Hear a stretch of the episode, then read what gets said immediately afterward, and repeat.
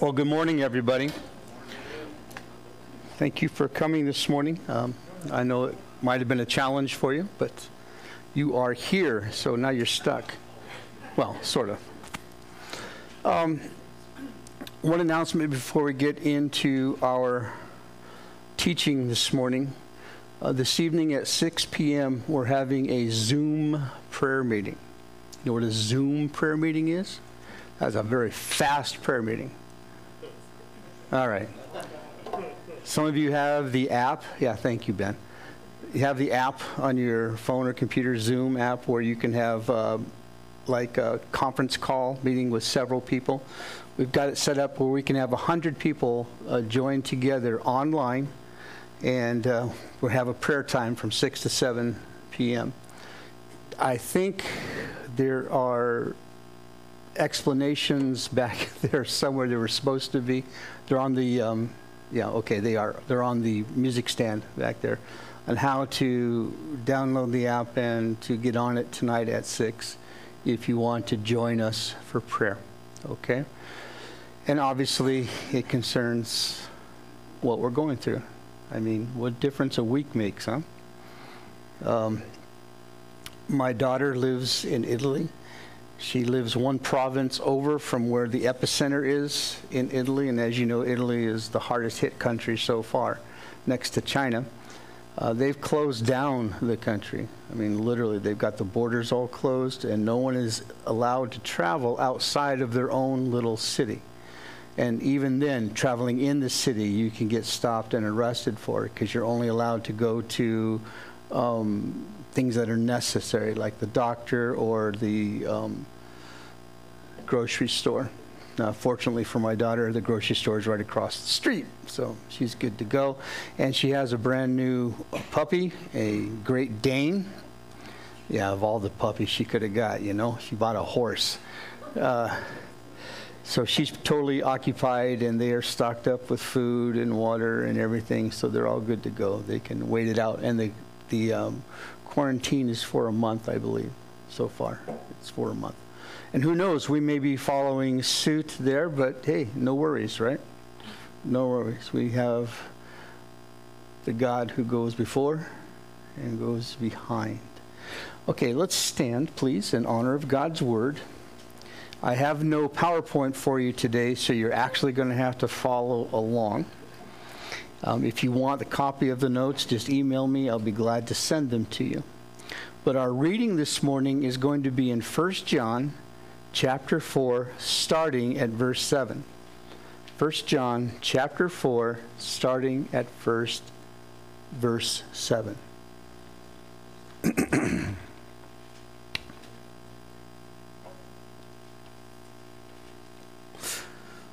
Beloved, let us love one another. For love is of God, and everyone who loves is born of God and knows God. He who does not love does not know God, for God is love. In this, the love of God was manifested towards us, that God has sent his only begotten Son into the world, and that we might live through him. In this is love. Not that we loved God, but that he loved us and sent his Son to be the propitiation for our sins. Beloved, if God so loved us, we also ought to love one another. No one has seen God at any time. If we love one another, God abides in us, and his love has been perfected in us. And by this we know that we abide in him and he in us, because he has given us of his Spirit. And we have seen and testify that the Father has sent the Son as Savior of the world. Whoever confesses that Jesus is the Son of God, God abides in him, and he in God. And we have known and believed the love that God has for us. God is love, and he who abides in love abides in God, and God in him. Love has been perfected among us in this that we may have boldness in the day of judgment, because As he is, so are we in this world. There is no fear in love, but perfect love casts out fear, because fear involves torment.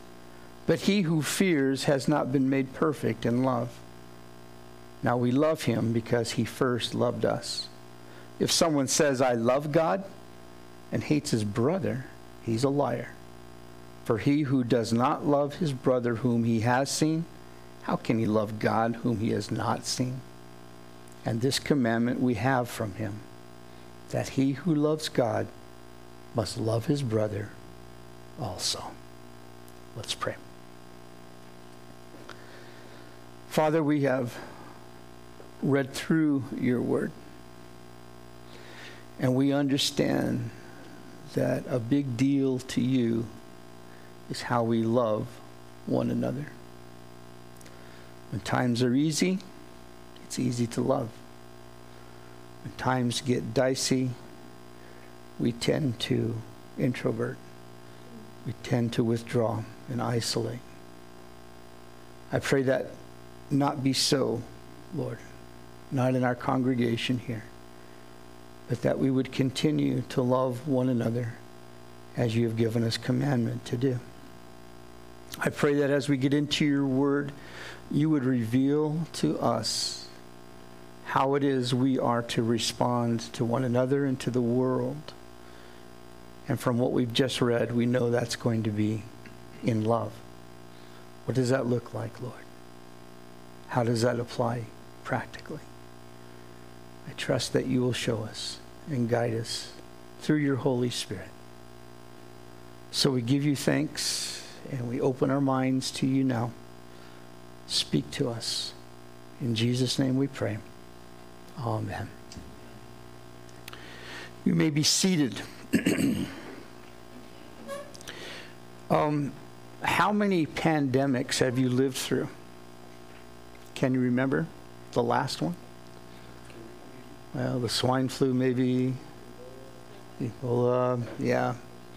But none of them seems to have impacted our world like this one, recently anyway, right? Uh, for me, I would say this is my first rodeo in something this severe. But it is not Christianity's first rodeo in dealing with pandemics. Christianity has been handling epidemics for over 2,000 years. Lyman Stone, writing for foreignpolicy.com, said the modern world has suddenly become reacquainted with the oldest traveling companion of human history existential dread and the fear of unavoidable, inscrutable death. No vaccine or antibiotic will save us for the time being. Because this experience has become foreign to modern people, we are, by and large, psychologically and culturally under equipped for the current coronavirus pandemic. Unequipped, not ready to handle it psychologically? Is that true? Have you been at Costco lately? Sam's Club, Walmart, how many of you went in to look for hand sanitizer and there is no such thing? Amazon.com, everything sold out, right? Toilet paper. Seriously? Toilet paper? Well, I think Mr. Stone has a point. Now, regardless of what the world is doing and what even some Christians are doing, we find our response to the moral and spiritual issues surrounding COVID 19 or coronavirus, or as I heard it called, the Kung Fu flu. All we have to do is look at our past, Christianity's past, to learn how to deal with this pandemic.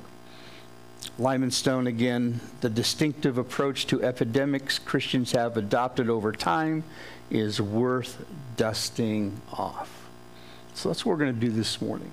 We're going to look at how Christians have dealt with this in the past and get a clue from God's word from how we are to deal with it today. Turn, please, to Matthew chapter 7, and we're going to start with some of Jesus' teachings about relationships. Okay? Matthew chapter 7, looking at verse 12, and then we're going to turn to Matthew 22, just so you know.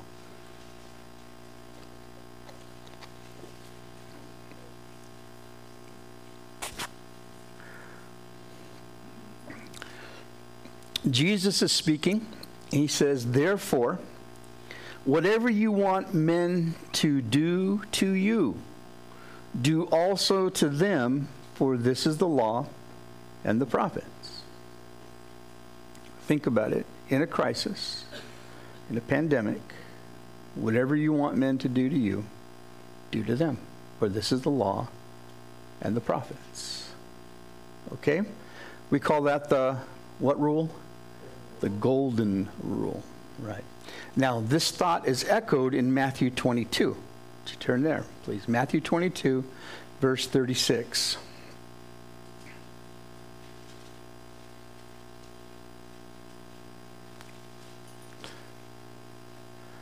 It says, Teacher, which is the great commandment in the law?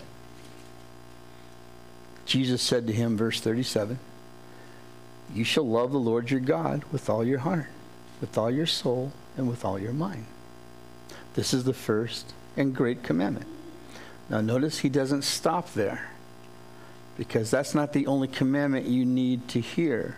But the second one is as equally important as the first.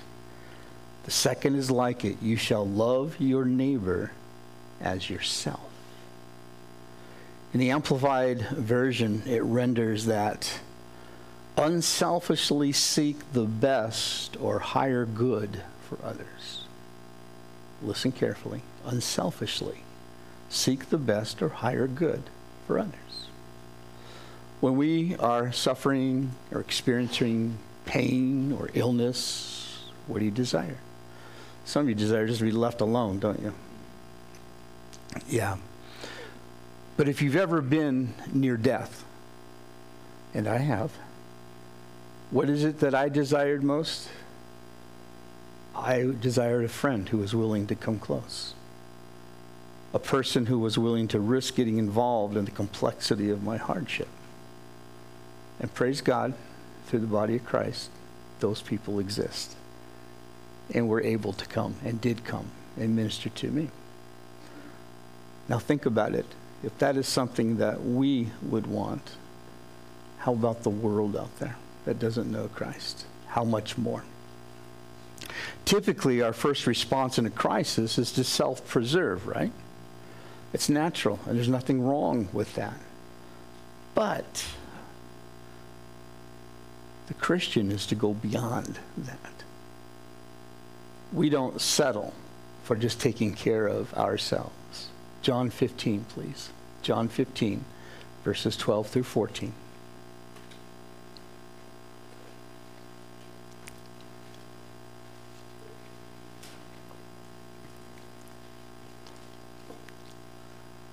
Okay, background last night of Jesus' life.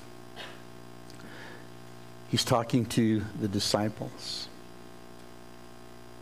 And he says, This is my commandment that you love one another as I have loved you. Now, notice verse 13. Greater love has no one than this, than to lay down one's life for his friends. Then he says, You're my friends if you do what I command you. What was his command? Lay down your life for your friends. Now, to lay down one's life would be considered, according to Matthew 6 1, a charitable deed. Okay? Nice thing to do. But the NASB renders Matthew 6 1 charitable deed as practicing righteousness. Remember back in the 70s? Some of you were alive there, and that's when the earth was still cooling, you guys. you were a righteous dude if you did something cool, right? Oh, that was a righteous dude. totally righteous, right? You guys, some of you say, yeah, I remember back then. Yeah. Some of the things you want to forget, but um, that one you want to remember. Well, Old Testament scholar Bruce Waltke, he explains the meaning behind the Hebrew word there, or the ancient Hebrew understanding of the word righteousness. It carries with it the idea of this. Are you listening? Advantaging others, advantaging others to our disadvantage. In other words, advantaging others even if it comes at the cost of our disadvantage. That's what Jesus is talking about when he says, I want you to love one another. Put plainly, the Christian ethic in a time of plague considers that our own life must always be regarded as less important than that of our neighbor. Our own lives are less important than that of our neighbors, even though the tendency is to self preserve. This is the truth. We are a people of faith, and we walk by faith, not by sight. We live our life based upon the truth and not by how we feel. Okay? Now, is there risk in that? yeah, absolutely. Uh, Nathan Betts, writing for Ravi Zacharias International Ministries, says here is where our soft and milky understanding of Christianity is challenged. The early church in the second and third centuries pretty much gave us a handbook on what sacrificial love looks like. During the plague periods in the Roman Empire, Christians made a name for themselves. Christians are making a name for themselves today, by the way not necessarily in a positive light, at least not in our culture. But there are places, and there was a time when it really got people's attention. 165, 180, current era, AD, however you want to say it. For 15 years, the plague of Galen, which got its name from a physician living in the Roman Empire who described it, was an ancient pandemic brought back to the Roman Empire by troops returning from war in the Near East. Scholars suspect that it was probably smallpox or measles, and you know they had no vaccine then for these kind of things. According to the Roman historian Dio Cassius, at its height, this plague caused up to 2,000 deaths a day in Rome one quarter of those who were affected, giving the disease a mortality rate of about 25%. The total deaths have been estimated to be 5 million people died. The diseases killed as much as one third of the population in some areas and devastated the Roman army. Historians have suggested that this plague of the second century led to the spread of Christianity like maybe everybody just beat feet and got out of there as fast as they could and went someplace else? No. It led to the spread of Christianity because Christians cared for the sick and offered a spiritual model. What would be typically happening in this time if you had someone in your household, in your Roman household, who was sick with the plague? Put them in the street. Let them die out there even if they weren't dead yet. Put them in the street, get them out of the house. And Christians would take these people and bring them into their house and minister to them. Was it risky? Yes. Did some of them get sick and die? Yes. But they were compelled by love to do such a thing. it says Christians cared for the sick and offered a spiritual model whereby plagues were not the work of an angry and capricious deity, but the product of a broken creation in revolt against a loving God. That's the truth.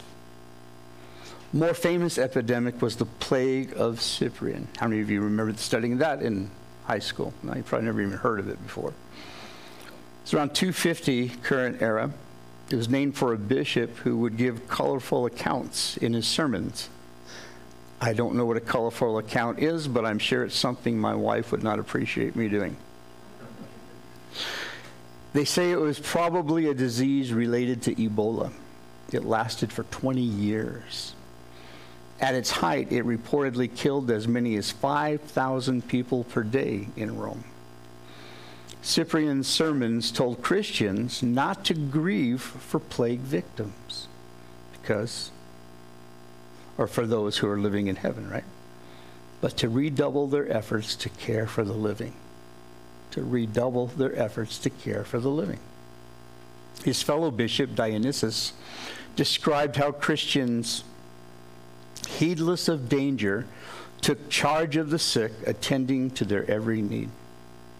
It wasn't lost on a non believing culture. Even the pagan emperor Julian would complain, complain of how the Galileans, that was his term for Christians, would care for even non Christians, sick people, while the church historian Pontianus recounts how Christians ensured that good was done to all men, not merely to the household of faith. It was like, what is wrong with you? Why are you taking that person into your house?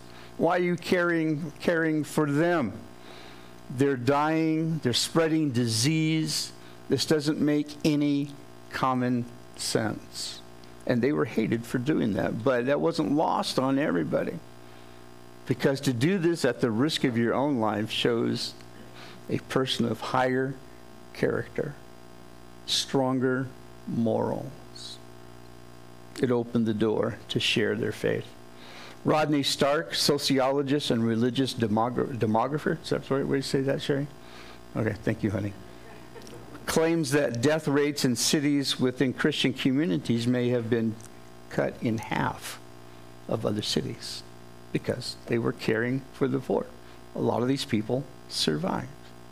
Even as we know that most people who contract the coronavirus survive. Now, while those two epidemics swept through the Roman Empire during those centuries, it was the love of Christians that brought hope that's our job today, guys. Nathan Betts, writing for RZIM. Alien to paganism was the notion that because God loves humanity, Christians cannot please God unless they love one another. Indeed, as God demonstrates his love through sacrifice, humans must demonstrate their love through sacrifice on behalf of one another. Moreover, such responsibilities were to be extended beyond the bonds of family and tribe. Indeed, to all those in every place call on the name of the Lord Jesus Christ. Quoting 1 Corinthians 12 2. Now, as you might imagine, back in those days, these were revolutionary, radical ideas. But I must tell you the truth because you know it's easy to paint Christians as the major heroes of all of culture and society forever and ever. Amen. But the truth is, truth is, not all Christians behaved as Christians. Many threw their relatives into the stream. Ministers would sell their prayers for healing. Uh, some monks would even close their gates to keep people out who had the disease because they didn't want to minister to them, right? And uh, the people were outside the gates begging them to pray for them, to come and intercede for them. And they were throwing their money and their treasures over the wall into the monasteries. And then the monasteries would take them and throw them right back over the wall. But they were the minority. The majority risked their own lives. Just saying. So far from Christianity ever being safe, guys, it is full of risk, okay? John 15, 13, we just read that. Greater love has no one than this, than to lay down one's life for his friends. If you lay down your life, what may happen? You might lose your life. But Paul was never afraid of that. What did he tell us? For me to live is Christ, right? And to die is gain. Living here is Christ, that's cool enough. But if I die, bonus. I get to be with the Lord forever. That's the ultimate form of love, giving up your life so that others may live. And that's precisely the kind of activity Christ embodied.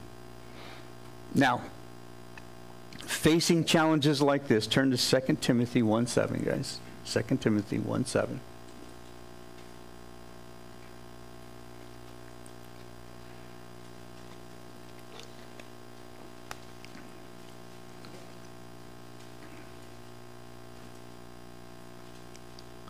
We are to face this challenge with courage despite the risk. This is an attitude you adopt, it's an attitude you choose. It's not something you're going to necessarily feel, but courage doesn't demand feeling, it demands standing. It says, God has not given us a spirit of fear, but of power and of love and of a sound mind. Let me read to you the Amplified Version's rendering of that verse. And please, just for a moment, uh, pop up and, and be attentive, just for a second, okay? If you don't hear anything else and you take a really nice, good nap, listen to this. For God did not give us a spirit of timidity or cowardice or fear, but He has given us a spirit of power and of love and of sound judgment and personal discipline. Abilities that result in a calm, well balanced mind and self control. That's what he's given you. But you've got a choice, don't you? You've got a choice whether you adopt it because the battle is all up here. It's a choice that you need to make. I can choose to live out of love or I can choose to live out of fear. Fear tells me that I got to make sure I'm safe and that my family is safe from contracting the virus. Take care of yourself. Self preservation comes first. That's what fear says. It's rational, right? It's not a bad thing. But it can keep you from reaching out to a person who is hurting and in needing of a helping hand. Because that is your priority. In this way, just looking out for myself becomes detrimental. Fear asks the questions how do I get out of this? How do I keep myself safe in the midst of this? Love asks how can I be a light in this situation? How can I help? 1527, when the bubonic plague hit Wittenberg, Germany, Martin Luther refused calls to flee the city and protect himself. He was a pretty important guy, you think, Martin Luther, you know, father of the Reformation. Uh, and he wrote a lot of things that people thought, you know, like, okay, you're, you're our Billy Graham, you're our Chuck Smith, you're our Jerry Falwell, or whoever. And uh, so we need to get you out of here. You're too important. But he refused. He stayed and he ministered to the sick. Now he survived, but his daughter didn't. Cost her her life. So, what do you think, Luther? Was it worth it? Was it worth sticking around that you lost your own daughter? This is what he wrote We die at our posts. Christian doctors cannot abandon their hospitals. Christian governors cannot flee their districts. Christian pastors cannot abandon their congregations. The plague does not dissolve our duties, it turns them to crosses on which we must be prepared to die. Powerful words, isn't it? But he not only talked the talk, he walked the walk. Our medical community, our first responders, they can't abandon their duties um, to protect themselves. I can't abandon my duty before God as a pastor to protect myself, and neither can you as ministers of the gospel of Jesus Christ, not minister to others. You can't abandon your post. Um, Matthew 16, 24, if you have your Bibles, turn there. Matthew 16, verses 24 and 25.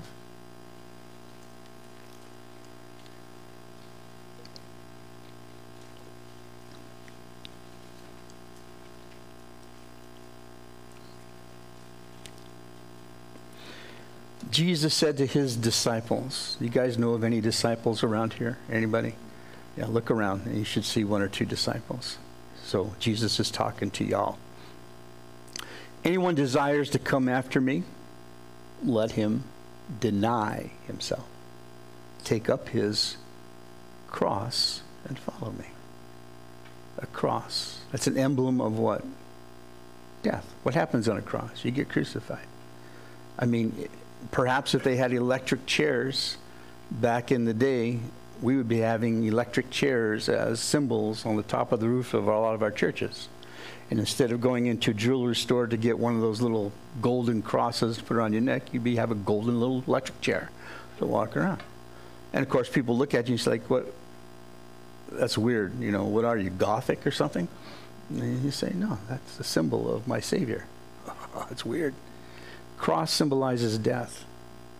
And Jesus said, if you're going to follow me, then you got to take up your cross. You got to die. You got to die to yourself. You got to die to your fears. And follow me. For whoever desires to save his life, verse 25, will lose it. But whoever loses his life for my sake will find it. Again, quoting Paul the Apostle. What did he say? For me to live is Christ, and to die is gain. All right? For me to live as a Christian is a good thing. For me to die, bonus. Better. Well, you say, that's fine, Pastor D, okay? But I, I got online, I Googled something called germ theory. Germ theory, not germ warfare, but germ theory. So caring for the sick sounds really nice, but isn't it just as likely to infect others as to save lives? Don't we live in a professionalized medical environment? Should common people really assume a burden of care? Shouldn't we leave their care to the professionals? That's a good point. And the answer is yes and no. Not advocating here that we become the medical establishment, okay? We must never endanger others through our negligence or recklessness. We are to obey quarantine orders, sanitize our hands, our home, and take precautions to avoid spreading the sickness. Air fives, right? Air fists, chicken wings, whatever else you do to greet one another. But if necessary, and when necessary, you minister without fear. That's a great chicken wing there, Ben. Good job, buddy. if necessary, when necessary, you minister without fear. If my neighbor across the street, possibly afflicted, don't know with the coronavirus, and they're afraid, and for whatever reason, they can't get testing to know whether they have it or not, what am I supposed to do? Well, I'll tell you what I will do. I'll walk over to that house. I'll go inside. I'll put my arms around them. I'll pray for them. I'll care for them. And, and I, you know, it's not pastor being braggadocio here. Um, it's just a compulsion. And it's a compulsion that Paul would say, I'm compelled by love to do this. Back in the day when AIDS was first raising its ugly head in our nation and in our culture, um, and you didn't know how you really contracted it, you know, there are a lot of theories out there. Uh, we had a young man who was in the last stages of AIDS, some man, a young man that we had helped lead to Christ, and he was dying. And we had him over the house. We had dinner with him. We held him in our arms. We prayed for him. We loved on him. Why? Because that's what you do as a Christian. You minister. You minister God's grace. You minister His love. Could I have contracted AIDS? Well, no, now. No, I couldn't have. But then he didn't know.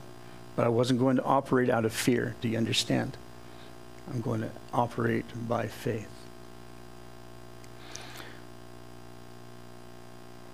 Even as we, as one writer said, enthusiastically participate in aggressive sanitation measures and appropriate social distancing. Even as we take communion from individual packets, which we will do on the 5th of April, even as we forego the handshaking or hugging and settle for air fists or elbow bumping and even sit at a distance from each other. Guys, we still commune and we still minister. We still commune. We still minister. The fact is, the coronavirus leaves most of its victims alive. Is that true? Thank you, Don. Because if you would have said no, I'd been totally embarrassed right now. But some of us here are at high risk group, and that would be me. I am one of those individuals. There's no vaccine, there's no antibiotic, but what there is right now in our culture is an abundance of fear. An abundance of fear among our elderly, especially. Leaves them afraid, anxious, isolated, alone, and wondering if anyone would even care or notice if they didn't go to church or were part of the body of Christ anymore. Lyman Stone said again in an increasingly atomized society, the coronavirus could rapidly mutate into an epidemic of despair, especially for the older people. Is there an answer for despair? Yeah, all y'all are the answer for despair. You know, as humans, when, when, you're deprived of work or school, or public gatherings, sporting events, hobbies, um, we don't do so well. Without moral support, we tend to break down. I mean, just ask the citizens of Wuhan, China, or maybe people that live in Italy. Right now, everything is good right? Everything is acceptable, even though it's all closed down and inconvenient. This could last a long time. It could. The, uh, was it the Galen plague, what, 15 years? Can you imagine this going on for 15 years? Quarantined? I mean, I think Costco and Sam's Club would have to shut down because they'd never get enough toilet paper.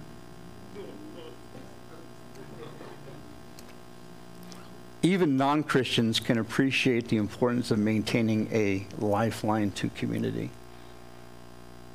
And that's our role, guys. We're that lifeline. We are that lifeline of mutual care and support for the community. So let's put some shoe leather on this, okay? Remember what I mean when I say shoe leather, y'all? Okay, let's make this let's make this walk on all fours or twos, depending on what species you are. What do we do? I'm going to give you five things to do, and they don't necessarily need to be done in this order. Had a person in the last service come up to me and said, You know, you said the first thing we need to do is worship and then pray. I always been doing it wrong. I start praying and then I begin to worship. Have I been doing this wrong all my life? What I tell you guys when we're going through the tabernacle? Don't sew the veil back up. You can go anytime, at any stage of praying to the tabernacle. Just go. That's the point. But let's do five things. First, we worship, okay? We worship. If you're taking notes, write that down. Revelation 14 7. Why don't you turn there? Revelation 14 7.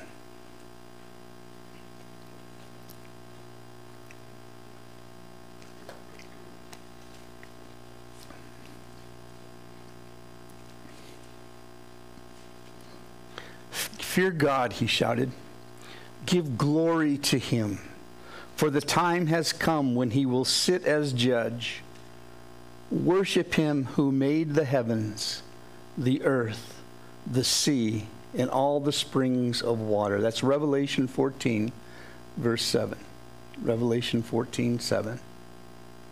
Worship him who made the heavens, the earth, the sea, and all the springs of water worship. When we enter into the tabernacle, what's the first two things that we, we do? Enter his gates with thanksgiving, enter his courts with worship. Worship. Remember who he is Jehovah Jireh, the God who provides. Jehovah Rophe, the God who heals. Jehovah Shalom, the God who is our peace. Jehovah Rohi, the Lord who is our shepherd, Jehovah Shammah, the Lord who is there. Remember, remember. It'll settle your heart. Hebrews 13, 5, you want to write that verse down because it says, I will never leave you nor forsake you. I will never leave you. How often is never? Yeah, yeah, about about as many times as your kid takes out the trash, right? Never. I will never leave you nor forsake you. I sorry, I hit a nerve there. Okay. Isaiah 43 2. Isaiah, turn to this one. Isaiah 43 2. Old Testament, hit Psalms, make a right hand turn to all the major prophets, the prophets that have the big book. Isaiah 43. A lot of you will recognize this as soon as you see it. Okay? Isaiah 43 2. When you go through deep waters, I'll be with you. When you go through rivers of difficulty, you will not drown. When you walk through the fire of oppression, you will not be burned up. The flames will not consume you. Verse 3 I am the Lord your God, the Holy One of Israel, your Savior. Tattoo that to your hearts, guys. And then seek to bring your ink gun to those you minister to so they can tattoo it to their hearts. So we worship. Then what do we do? Well, let's pray. We pray. Philippians 4 6, okay? Philippians chapter 4, verses 6 and 7. Go ahead. I'll wait. Philippians 4 6 and 7. Now I know Natalie has this memorized, but Natalie has the entire Bible almost memorized, so that doesn't count. Philippians 4 6 and 7. I'm going to read from the New Living Translation. Don't worry about anything. How many things are anything? Okay? How much of that do you worry about? Nothing. Instead, pray about everything. Tell God what you need and thank Him for all He has done. Then you will experience God's peace, which exceeds anything you can understand. His peace will guard your hearts and minds as you live in Christ Jesus. That's a precious promise. Calvary Chapel Costa Mesa has this on their website. Being a Christian means not living in fear as well as preparing well and having wisdom. This is a moment for Christians to step up and intercede for our world. We want to pray for our friends, our loved ones, those vulnerable among us, those in authority guiding our response to this pandemic and of course, those directly affected by it. So we worship and we pray. And just a reminder, we've got that prayer meeting tonight at 6 p.m. on Zoom. Next thing we do is we serve. Galatians 5:13. The last phrase of that verse says this: Through love serve one another through love serve one another. Galatians 5:13. Quoting the uh, Calvary Chapel Costa Mesa website again. As the Lord leads, consider reaching out to a neighbor, family member, or friend who will be negatively affected by the coronavirus. Especially consider the elderly in our community. And consider reaching out to pray, encourage, and or even run a needed errand. As these perilous times mount, we pray that the gospel would go forth and many would be saved. The Lord often uses times of hardship to bring many to faith. We have a, a ministry here that's um, been head up by Kim to visit some of our elderly shut ins and um, when I'm hearing back from her what she does, how she prays, and how she ministers to these people, it's, it's precious. And it's awesome. Um, the place that Laverne lives at, that you've been to, is a, an apartment complex for elderly. And there are hundreds of elderly people who live there. I think it would be awesome to go knock on doors. Say, hey, could you use someone to pray with you today? especially in this time, especially when fear begins to set in. How many of you have elderly parents? And as they got older, fear tends to set in a lot stronger, doesn't it? Become frail and afraid. And how could they use, no, not your dad? they could use our prayers. You guys. we, we are to be willing to sacrifice our even life, right? Even our lives. But the most we may be ever asked to sacrifice is our convenience. All right? And if that's the truth, then we need to fulfill Galatians 6 2. Bear one another's burdens and fulfill the law of Christ.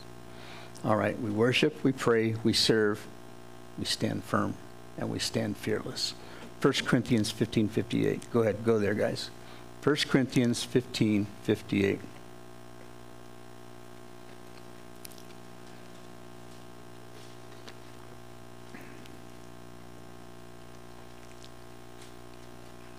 I'm going to read to you from the Amplified Version. 1 Corinthians 15 58.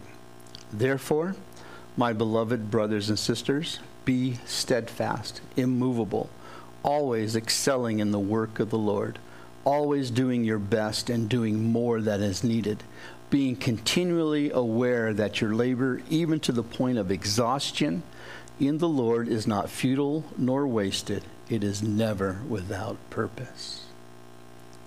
Okay? Stand firm. Serve. And then 2 Timothy 1 7. We were there earlier, weren't we? 2 Timothy 1 7. Let me read it to you again. God did not give us a spirit of timidity or cowardice or fear, but has given us a spirit of power and of love and of sound judgment and personal discipline, abilities that result in a calm, well balanced mind and self control. So we stand firm and we stand fearless as we serve and we pray and worship. And then finally we fellowship. Hebrews 10:25 Hebrews 10:25 let us not neglect our meeting together as some people do, but encourage one another, especially now that the day of his return is drawing near. Okay, so what's the plan, Stan? Are we going to continue doing church? Well, as it stands now, we plan to continue our services until we determine it's not wise to do so. After church today, the elders and I will be meeting with medical professionals in our fellowship and other leaders in our congregation to discuss our next steps. This is uncharted territory for us. It may be that next week our services will only be live streamed, but we'll keep you posted. But if we do continue to meet, we highly encourage you to stay home if you're not feeling well.